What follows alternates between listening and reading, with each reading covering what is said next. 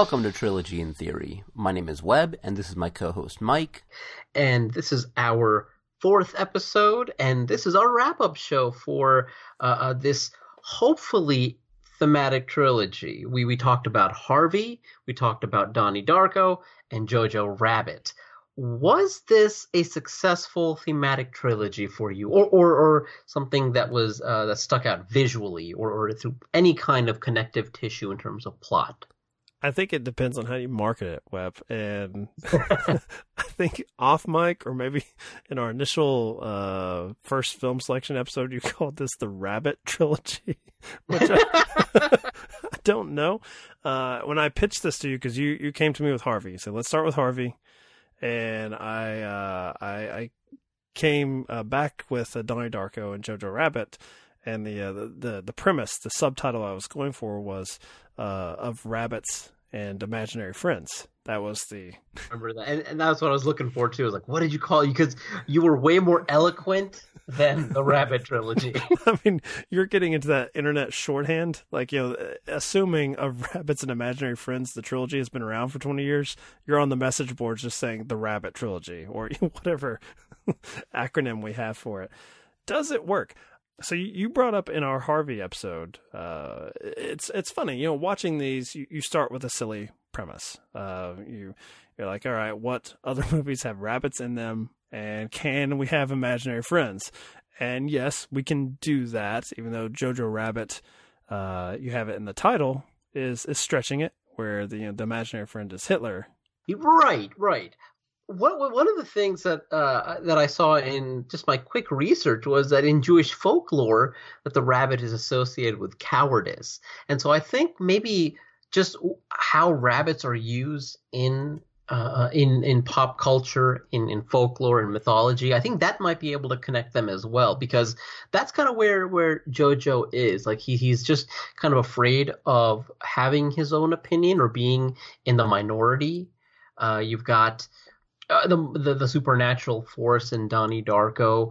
Uh, oftentimes, like rabbits are also used as as the trickster archetype, uh, using using cunning to outwit their enemies is what is something that also that I read. Uh, and and rabbits are also in in mythology used as a symbol of rebirth. And you can maybe talk about how in in Harvey his life we were seeing the second half of his life. We didn't get to see the rich and successful and unhappy uh, elwood. Uh, we're getting to see the second half and that's maybe what uh, harvey represents for him. So i think like i'm actually very pro trilogy uh, uh, for these three films. The i think they really do as it's well known at this point. Right exactly I, I think the three. I, I think that Harvey and Donnie Darko. Th- there is a bit of a following between those two films, and damn it, Richard Kelly. Like he he stated that like oh, I've never seen uh, you know I never heard of Harvey. Like come okay, on, that's, man. That's where I, I was going to take issue because I I was all proud of us. Uh, in this project, you know, early on, our, our first month out, because you mentioned in our Harvey discussion when they attempt to do a Richard Kelly like explanation of the rules of the world, that Harvey uh, is not bound by by time and space. And so I'm like, okay, so we got the time travel loop with Donnie Darko. You have, I guess, our version of you know the the, the bunny Frank here.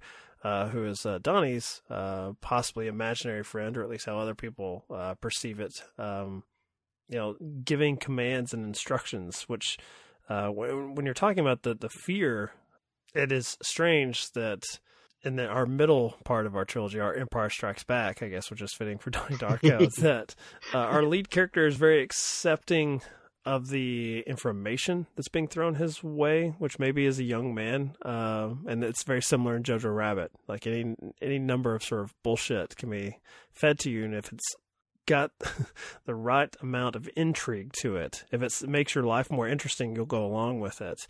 Uh, actually, all three of the characters are kind of yeah, Harvey, of that, right? Definitely. Yeah, yeah. Elwood is very accepting of the bullshit versus the the horrors of reality. He'd much rather be pleasant uh, um, than than face any of the problems that the other characters have to deal with. But you have so when you're talking about the element of fear, I think and I think this is something that's just in the director's cut. The emphasis on Watership Down. Uh, I think I read that that was not uh, in the theatrical version because uh, they actually show they, they, they have the the book uh, being the sort of replacement bit of fiction they have to read in class, uh, and then you get to see the the film, which I am looking at my shelf, and I do not own that particular Criterion uh, for Watership Down. So see, we uh, we we are failing at being the experts on the Rabbit trilogy because I've I have read the book, uh, but I think you're right at least the scene that they use in the Donnie Darko director's cut, there is fear and distrust of the information that's being presented. So, like, what's unifying in all three of them is how open our characters are to receiving conflicting viewpoints uh, or viewpoints that sort of take them out of their comfort zone. And I'm even going to Jojo Rabbit, where you have our lead character who, from a very early age, uh, hates Jewish people, loves Hitler in even probably an unseemly way for the Third Reich. um, imagining having conversations with him and breakfast and like getting hyped up for the uh, the school day, I guess.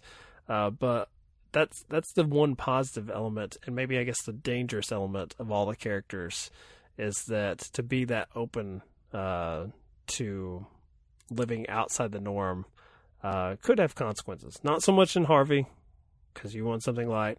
But my God, the success in Donnie Darko is to sacrifice yourself for uh, you know the, the the sanctity and maybe the uh, uh, the sanity even of your of your fellow man and neighbor that you can't stand and you find really obnoxious and annoying. Like everyone has like a even the teacher that really hates Donnie gets a happy ending of sorts and that she gets to yeah. she gets to stay in her comfort zone of her belief system without being challenged openly by her heroes being revealed as pedophiles. I don't know if that's actually a happy ending now. So, shouldn't we want Swayze to still be revealed? You're right. That's a good point. And he he was he was like my favorite part of that film too. Like I just I careful, what, careful. no, no, no, no. just I thought the casting was brilliant. Like because uh, uh, Swayze was another guy who was just it's impossible to dislike the character. Um, and really the best casting choice would have been Jimmy Stewart, but you know. Um, Wait, we're talking about Donnie Darko stuff, right? um, what about the imagery of the rabbit itself? Uh, in Donnie Darko, it seems like it's something uh, to be feared. In Harvey, it's something to be embraced. And then in Jojo Rabbit, it, it feels like all the images of the rabbit either seem uh, uh, something, a creature that's defenseless and and uh, needs to be protected. Even even towards the end, he's looking through uh, uh, his uh, Yoo-Hoo uh, Jew book, and one of the drawings, his uh, captive, um, Elsa, has drawn is is a, a picture of Jojo with a rabbit inside the cage. Do you think there is like a visual cohesion between the three films, or is it just coincidence? Well, I I do think there is a um, the, the, rabbit uh, as sort of a visual representation throughout all three uh, as some form of self-loathing, even going into Harvey, because you know there is there is something that has troubled the Jimmy Stewart character about his previous life. We, you, you touched on it a little bit in that episode specifically, uh, asking me if I wanted them to dive deeper into it. Uh, you know, his imaginary friend has to be someone that is physically imposing, even to him, a very tall man. Yeah. To kind of yeah. like keep him into some degree of check. And that, that that's present throughout all three films. Um, you know, Donnie Darko, it is far more nightmarish. Even you know, even when it's revealed, uh, I guess in this realistic form as a Halloween costume, dude, that is a fucking intimidating Halloween costume. Like showing up, I can't. I'm trying to think. The other guy in the car after this, uh, Frank the rabbit runs over uh, a girl laying in the road. Uh, what is he dressed as? Is he, is he some sort of clown or something? I feel like he's in a very like colorful. You're right. Attire, and You're it's right. like, yes. What an odd pair. Like if, if my buddy picked me up in that Frank rabbit outfit, I'd be like, "What is wrong with you? Like, aren't you? Aren't we trying to like?" score with chicks tonight? Like, what are you doing? Is that what Halloween's all about? Look, he's he's he's got a lovely girlfriend and Maggie Gyllenhaal, and maybe maybe she's in she's in kind of dark attire, right? Maybe maybe that works for her. Maybe I'm I'm I, I don't know what I'm talking about here. I don't know the dynamics of their kinks. I'm not kink shaming anyone here. Um, but yeah, you're right. Like the uh, the the, the visual of the rabbit has some sort of negative connotation here, uh, which is weird that our characters gravitate and come to accept it. Even Jojo Rabbit, like sort of you know wearing that as like the moniker of like who he is, and like being corrected in some way. They're like, no, you just need to kind of flip how you're looking at this thing. That's don't you know take that insult and and wear it as some sort of badge of honor. Um, that you have some decency to yourself that you wouldn't want to kill a defenseless creature there's that's still in you. Uh, the other thing that I noticed in my little quick research is that in certain Native American tribes, rabbits are seen as a, a kind of deity that are related to the creation of the world. And I thought that was really interesting because all three, once again, the world that the characters have created for themselves. Oh, in Donnie Darko, it's very kind of obvious. Like he has to kind of recreate the world and eliminate the current one, the the, the alternate timeline. Uh, Harvey, he's he has to reshape the way his the, his outlook on life because he's whatever has happened in his, in that past life, he's done with. And then Joe, the entire ideology that he has grown up with and what he believes is right is really not. And so again, you're watching that over the course of the film, him being kind of reprogrammed and rebuilt and under to, to understand and have that kind of empathy. I think that's another thing that kind of connects all three films. Again, I may, I'm maybe grasping at straws here. Well, because I so badly want this to be a trilogy. Look, given that we we had two swings at this or two pitches to hit, that we said no, no, no. you know, give me give me a knuckleball. I, I don't want anything easy over the plate. Uh, no, nothing. We didn't go with a one, two, three trilogy. There's officially sequels to a successful film, presumably. Uh, we didn't even go with the thematic. Here's a director who's kind of, you know, right. He, he's had some articles on IndieWire and he's like, yeah, yeah, that was my what Red Curtain trilogy or whatever. Like, yeah, yeah, it's that. No, we think we know better. We're gonna watch what we want to watch and tell you what's a trilogy.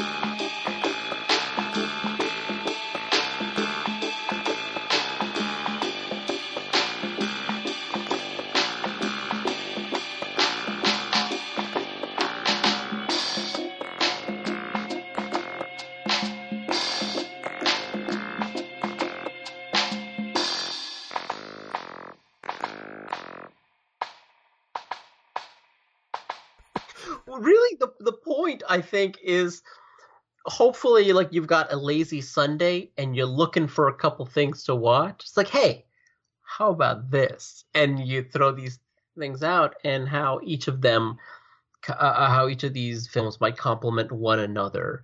Uh, and I feel like we were successful in that regard. I think each film you can go from one to another and discuss how perhaps like the rabbit is influential or why it's specific, eh, why it couldn't be any other animal. And I think you can coax these kind of conversations out of the viewer if you watch all three of these films. Um, do you have a preference as to like okay, like uh, if you were to pick one of these three for that lazy Sunday? Uh, I mean, my preference. Well, for they're all very different. All three yeah. kind of they they they will satiate a very specific kind of itch. I think.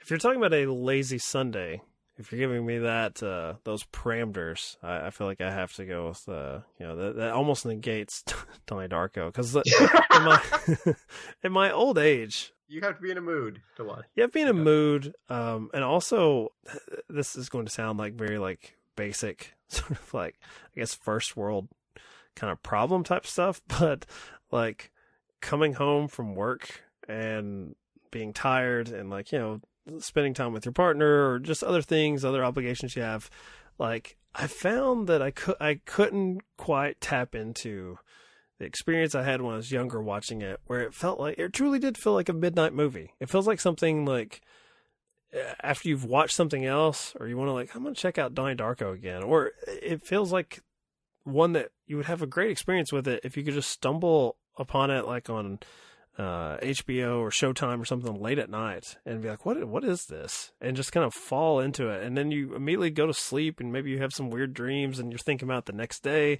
and it kind of sticks with you. Uh, programming it you know, Sunday at one o'clock, where maybe you have to go mow the lawn after you have to go to the grocery store. It just doesn't have the same feeling. So I, I had a harder time, uh, just from a practical nature, getting back into the, I guess, the swing of like Donnie Darko or how to, how to meet the film on its own terms. Um, so I, I, certainly think Harvey and Jojo Rabbit. You know, my, my wife makes fun of me for having. Um, she'll say like just pick something. She's like what about this? And i'm like no that's a daytime movie. No that's a night movie. That's like a thing with me. Yeah like, no I, am the same way. like i'm not, when we talked about mulholland drive in the donnie darko episode what am i going to put that on at sunday at 10 a.m like what what are you talking about? Exactly. My wife, uh, because she was worried that it part two was going to be too scary, she didn't want to watch it at night. She wanted to watch it like at noon on a Saturday. I was like, I don't want to watch this in the daylight. It wasn't even, even that scary, but yeah.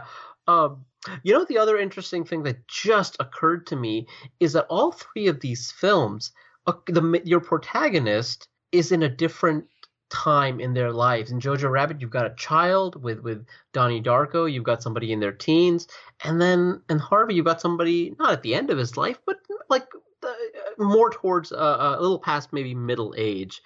Uh, it, do you think? I mean, let's discount the fact that Donnie ultimately dies, but could these three be slices of a single life? Well, neither one of us are, yet at uh, Jimmy Stewart's uh, particular point in life for Harvey. Uh, although, you know, given the current state of the world over the last four years, it certainly feels like like I, don't I've aged uh, exponentially faster.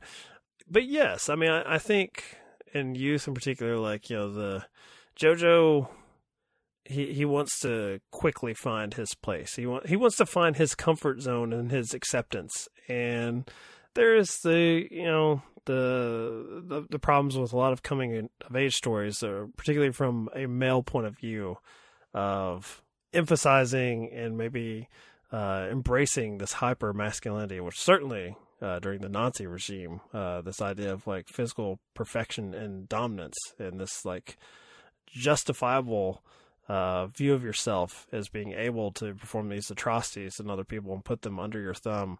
Uh, that that is a power trip for a young man. I, I mean, I don't not to break it down into those sort of gender roles, but it's certainly something that pop culture has served up to us with superhero stories where uh, that's something that it seems like boys gravitate towards. The the teen angst that we talked about in Donnie Darko, he he has a bit where he actually is antagonizing, you know, Mr. Dirty Dancing about uh, giving this, you know, just generic vanilla answer about uh, you know, when he's trying to guide the youth as far as what they want to be when they grow up, or finding your passion, or just find what you love and do that. And uh, boy, uh, Webb, your your favorite character in the film, he found what he loved, which was uh, child pornography, and he just you know, he kept doing that, I guess, until our hero, our superhero, stopped him. Um, but it takes all sorts. goodness, our first month, leave a nice review, five stars. But you know, our lead character Donnie, I think teenagers are also guilty of that as well. They, um, they embrace uh, kind of openly that they don't know. You know that there's there you're about to move on to the unknown, but you're so desperate. At least I don't know how it was for you, but for me, you're so desperate to like want to like you want to know what happens next. Like you want to know what adulthood's going to be like. If you could just race to get to that, and he literally races to his doom, but he goes out with a smile because um, it has purpose, and that's what he's looking for. The other thing is, while you do want to know what happens next, it you have to. I think all teenagers have that hubris of whatever happened. Like I can handle whatever's coming next, and and in fact, like I I feel like I already know. Like I'm already there, and and I feel like that's that's part of it. Um, why he can't like the the concept of I, am invincible, and that's why he can get up in front of that crowd and say, "No, you're wrong," or he can get in front of the teacher and say, "Why should I care about this?" So you have you have that confidence, and then you get to Elwood, where it's like you've gone through all of that, and maybe you finally have learned how much of it matters and what what ultimately really matters at the end of one's life um, are just simply the moments, whether the successes matter or not uh, I, I, I like again it, it's it's hard to say that if that if you were looking at these characters as a single life, it's hard to say that Harvey's uh, Elwood P. Dowd is is the goal. like that's where you want to end up. I don't think that's the case. Well, he's still desperately clinging to his his ideology. Uh, as nice it is, as it is of choosing to be pleasant over being smart, um, and not to get too into you know current sort of uh, buzzwords, but it is coming from a place of privilege, which in this case, I guess the privilege also, I mean, he can financially, as I said in that episode, make yes. the time to be nice and decent to everyone and, and take the time to get to know whoever walks through those doors. But it is the, the, the privilege of life experience allows him that, that, that comfort and I guess slowing down that if you if you saw this and say the Donnie Darko character, you may see him as like a budding loser type, where it's like, well, you're a real slacker material, where you're just like, I'm just whatever comes my way, and I've got all the time in the world, and I I think that's something that, especially in modern society, I don't I don't think we try to implore that to uh to our youth. Like I, that that seems to only come out from very very old men where it's like you should really cherish you know your youth while you have it and it's like but yet everything that we uh, promote in our education system is you better have an answer fast because you're running behind right. someone else and, and, if you don't have an answer, the guy behind you does. So yeah. get out of the way. Seth Rogen there. He's he's got the answer. Oh, man. Is, yeah. I don't know. That's something we didn't talk about in the film, and it's really got nothing to do with the theme. But uh, Seth Rogen as uh, a bully I don't know. I, I couldn't shake freaks and geeks. like where the most bullying he's going to do is maybe saying something smartass, like you know, someone right. something slightly insulting to you. You see how I? It's not an indie, independent film. They got Seth Rogen. Oh, here we go again. Here we go. you know, one of the things I loved about Parasite uh, is that one line where the fa- once the family's officially moved in, they're having that drunken night. Is the mom uh, says something along the lines of when you're that rich, you can afford to be nice. Like, of course you're mm, nice when yep. you're that rich. And that's something that um, that I thought about when you just said that. Yeah, that the levels of privilege. Like he's clearly he said he was successful, and now he can afford to be pleasant because of that. You know what's boring? Being successful. I decided not to be successful anymore. right. Not I can make it rain every night. I think I'll do that instead. So do you think if you ever later in life get a chance to promote somebody comes up to you and says I want to get into a good trilogy. Will you offer up this slate of film?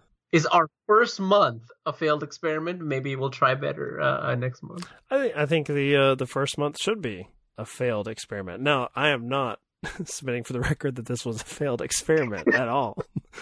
I think we only have a failure in marketing when we call it dismissively the Rabbit trilogy. I, I think when we explained a little bit more in the title what we're going for, people like, ah, yes. Um, I don't know. I, I hope that uh, you know what we're trying to do with this podcast is uh, something you know similar to what I've I've done on other shows, which is is find some sort of unifying theme or something, some sort of connection, so we can talk about all movies basically. Because you and I tend to wander in our discussions. You even brought in Parasite, comparing poor Jimmy Stewart and Harvey to the characters of Parasite. like, ooh. yeah, we really, yeah, I we really missed the boat on, on yeah. Um, really but what what I think that someone would get something out of uh, you know, the, the having rabbits and imaginary friends uh, on the lazy Sunday. Um, maybe maybe just flip it. Maybe maybe don't have Donnie Darko be in the middle. Maybe that's the the, the final one. Uh, but then again, you, you also get Harvey and uh, Jojo Rabbit. Maybe tonally, you, you may be uh, wanting uh, maybe you're sick of rabbits and this this whimsy at that point. So I don't know. I, I, guess it just depends on your start time of Harvey to kind of get into it. So I doubt this is ever going to be on Turner Classic Movies on like a what a Sunday night. no, where no. Jojo Rabbit is wrapping it up at like 2 a.m. I don't I don't know if that works. uh, but no, I had fun with it. I, I did I did as well. I had a lot of fun. And you know what's interesting is I really tried like the rabbit trilogy concept. I really tried to find and research the rabbit to see if that was the connecting tissue. But I think there's uh, whatever connects these three films. I don't think it's the rabbit. I think the rabbit is so superficial, and, so that that is you're right. That is a failure on our part to like maybe force us into a really. We got to think deeper for that for the next set, and, and I think I think we're going to learn learn from the mistakes of this one. But I'm thrilled that we did all three of these. I, am trying not to uh, to think too deeply. Uh, I, I will admit, and you can cut this out um, because it doesn't really fit with a uh, a, happy or jokey send off. But uh, I recently lost uh, my dog that I, I love dearly, and his uh, his favorite animal was a rabbit. So it was the only animal that he didn't bark at. We live we back up to a farm, and he was like always when the rabbit would come into our yard was riveted and never barked, never growled, and just would wag his tail. And uh, for different reasons, I I enjoyed this. I'm I'm thrilled. I'm I'm glad that we got to uh, um, kind of honor your dog in, in that way. Right on. Rebirth, new podcast, great way to start. Awesome.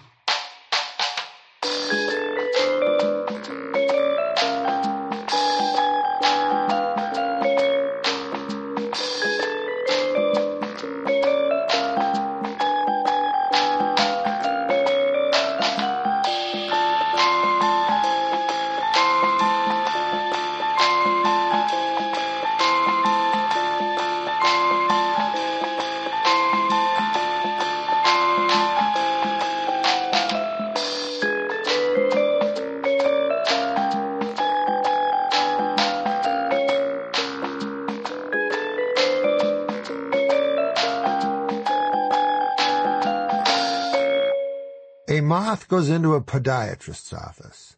The podiatrist says, what's the problem? The moth says, where do I begin with my problems? Every day I go to work for Gregory Vasilovich, and all day long I toil. But what is my work? I am a bureaucrat, and so every day I joylessly move papers from one place to another and then back again. I no longer know what it is that I actually do, and I don't even know if Gregory Vasilovich knows. He only knows that he has power over me, and this seems to bring him much happiness. And where is my happiness? It is when I awake in the morning, and I do not know who I am. In that single moment, I am happy. In that single moment, before the memory of who I am, strikes me like a cane. And I take to the streets and walk in a malaise, here and then there and then here again. then it is time for work. Others stop asking me what I do for a living long ago, for they know I will have no answer, and will fix my empty eyes upon them, and they fear my melancholia might prove so deep as to be contagious. Sometimes, Doc, in the deepest dark of night, I awake in my bed and I turn to my right, and with horror I see some old lady lying on my arm. An old lady that I once loved, Doc, in whose flesh I once found splendor, and now see only decay. An old lady who insults me by her very existence. Once, Doc, when I was young, I flew into a spider web and was trapped. In my panic, I smashed my wings till the dust flew from them, but it did not free me, and only alerted the spider. The spider moved toward me, and I became still, and the spider stopped. I had heard many stories from my elders about spiders, about how they would sink their fangs into your cephalothorax, and you would be paralyzed but aware as the spider slowly devoured you. So I remained as still as possible, but when the spider again began moving toward me, I smashed my wing again into my cage of silk, and this time it worked. I cut into the web and freed myself and flew skyward. I was free and filled with joy. But this joy soon turned to horror. I looked down and saw that in my escape I had taken with me a single strand of silk, and at the end of the strand was the spider, who was scrambling upward toward me. Was I to die high in the sky where no spider should be? I flew this way, then that, and finally I freed myself from the strand and watched as it floated earthward with the spider. But days later a strange feeling descended upon my soul, Doc. I began to feel that my life was that single strand of silk with a deadly spider racing up it and toward me. And I felt that I had already been bitten by his venomous fangs, and I was living in a state of paralysis as life devoured me whole. My daughter, Alexandria, fell to the cold of last winter. The cold took her as it did many of us, and so my family mourned. And I placed on my countenance the look of grief, Doc, but it was a masquerade. I felt no grief for my dead daughter, but only envy.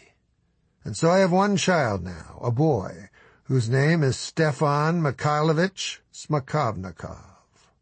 And I tell you now, Doc, with great and deep shame, the terrible truth. I no longer love him. When I look into his eyes, all I see is the same cowardice that I see when I catch a glimpse of my own eyes in a mirror. It is this cowardice that keeps me living, Doc, that keeps me moving from place to place, saying hello and goodbye, eating though hunger has long left me, walking without destination, and at night lying beside the strange old lady in this burlesque of a life I endure. If only the cowardice would abate for the time needed to reach over and pick up the cocked and loaded pistol that lies on my bedside table. Then I might finally end this facade once and for all. But alas, the cowardice takes no breaks. It is what defines me. It is what frames my life. It is what I am. And yet I cannot resign myself to my own life. Instead, Despair is my constant companion as I walk here and then there, without dreams, without hope, and without love. Moth, says the podiatrist, your, your tale has moved me, and it is clear you need help, but it is help I cannot provide. You must see a psychiatrist and tell him of your troubles. Why on earth did you come to my office? The moth says, Because the light was on.